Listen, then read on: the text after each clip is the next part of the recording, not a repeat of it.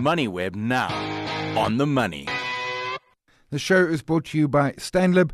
Visit stanlib.com to get in touch with one of their investment specialists. Stanlib Asset Management is an authorized financial services provider. I'm chatting with Philip Bradford, he's PortfolioMetrix Head of Investments. Philip, appreciate the time today. You're bringing later in the week a active income ETF to market. Current gross yields around 11.8%. We're kind of in the golden era of income funds in South Africa. I mean, we're getting equity-like return without the equity risk.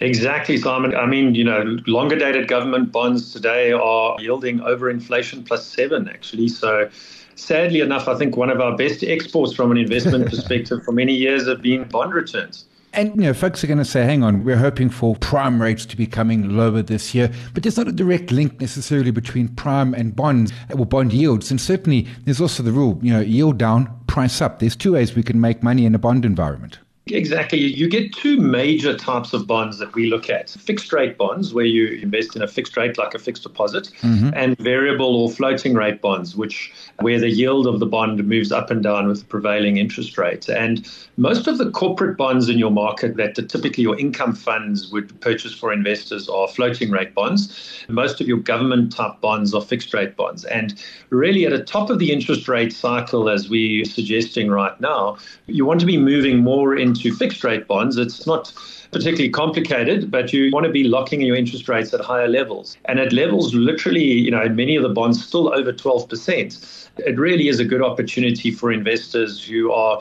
not particularly don't want to take on too much risk, but still want to try and get a double digit return. And one of the things, I mean, we've got an active bond market locally. In fact, we've got quite a large bond market, but it's not really designed for the sort of the private client. I mean, it's it's not just the complexity; it's the range, it's the size of transactions, and hence an ETF like this works well because it takes that complexity out of my hands. Yes, and you know, even in the normal government bond market, and that makes up the large majority of the SA bond market and from a market cap or a size perspective. Mm. Even then, you know, you're really you're playing with big boys and girls. You know, yeah. you, you're dealing in big volumes. You can buy those, but most of the interesting bonds, which tend to be a lot of the corporate and floating rate bonds issued by the banks and the large corporates, those you can't really get your hands on. Your big pension funds, your asset managers, your life companies buy those when they get issued issued uh, in the primary market, and then they don't really trade too often in the mm. secondary market. So, for an individual investor like myself, even, I need to access them through a fund type vehicle. And that's where something like an ETF here is really a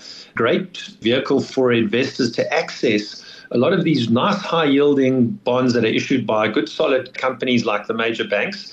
And then you're able to hold those in your pension fund, in your retirement annuity, or even in your personal capacity now. And you mentioned banks, I mean, because of course, you know, government bonds, I mean, we understand the risk of default of government bonds. A lot of folks will say, hang on, but if we're stepping down into corporate bonds, there's risk. That risk is managed. I mean, as you mentioned, you know, you're not going to go and do, you know, I don't know, Simon Super Saver Store and take my bonds. You manage those returns by, you know, the credit risk.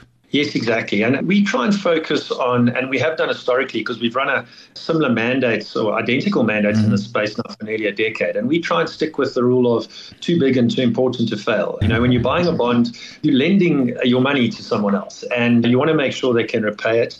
The second thing is liquidity. And the liquidity is seriously a function of how good the borrower is. So yeah. the major banks, the insurance companies, outside of government, we actually don't look outside of that, to be honest, because the liquidity starts drying up quite quickly. And the same could be said of listed companies' shares on the JSE. You know, you want to stick with companies mm-hmm. that you can buy and sell, and those tend to be the better companies as well. So the bonds that are available to us and that we get access to, we try and stick to the banks predominantly and then some of the insurance companies too. You've managed the same within a unit trust, as you mentioned. How's that performed? Because I understand it is exactly the same mandate. We've done very, very nicely over the years, partly a function of, guess what, bonds and interest bearing instruments have just done steadily well, even through tough times.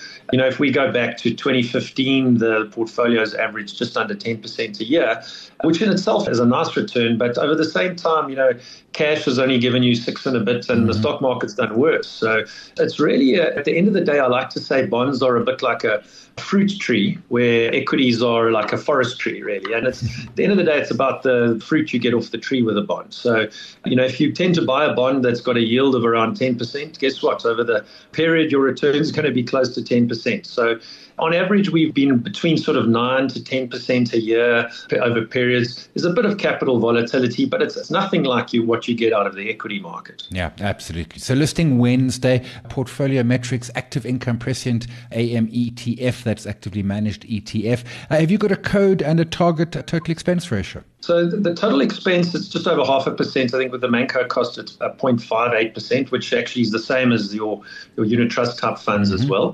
PMX INC is the code. It's really just a vehicle that allows investors who want a nice high level of income to, to get that via their stockbroking account without having to, to buy shares, high dividend paying shares or property stocks to try and get that income. 100%. We'll leave that there. That is Philip Bradford, PortfolioMetrix Head of Investments. Appreciate the time. The show is brought to you by Stanlib. Visit stanlib.com to get in touch with one of their investment specialists. Stanlib Asset Management is an authorized financial services provider.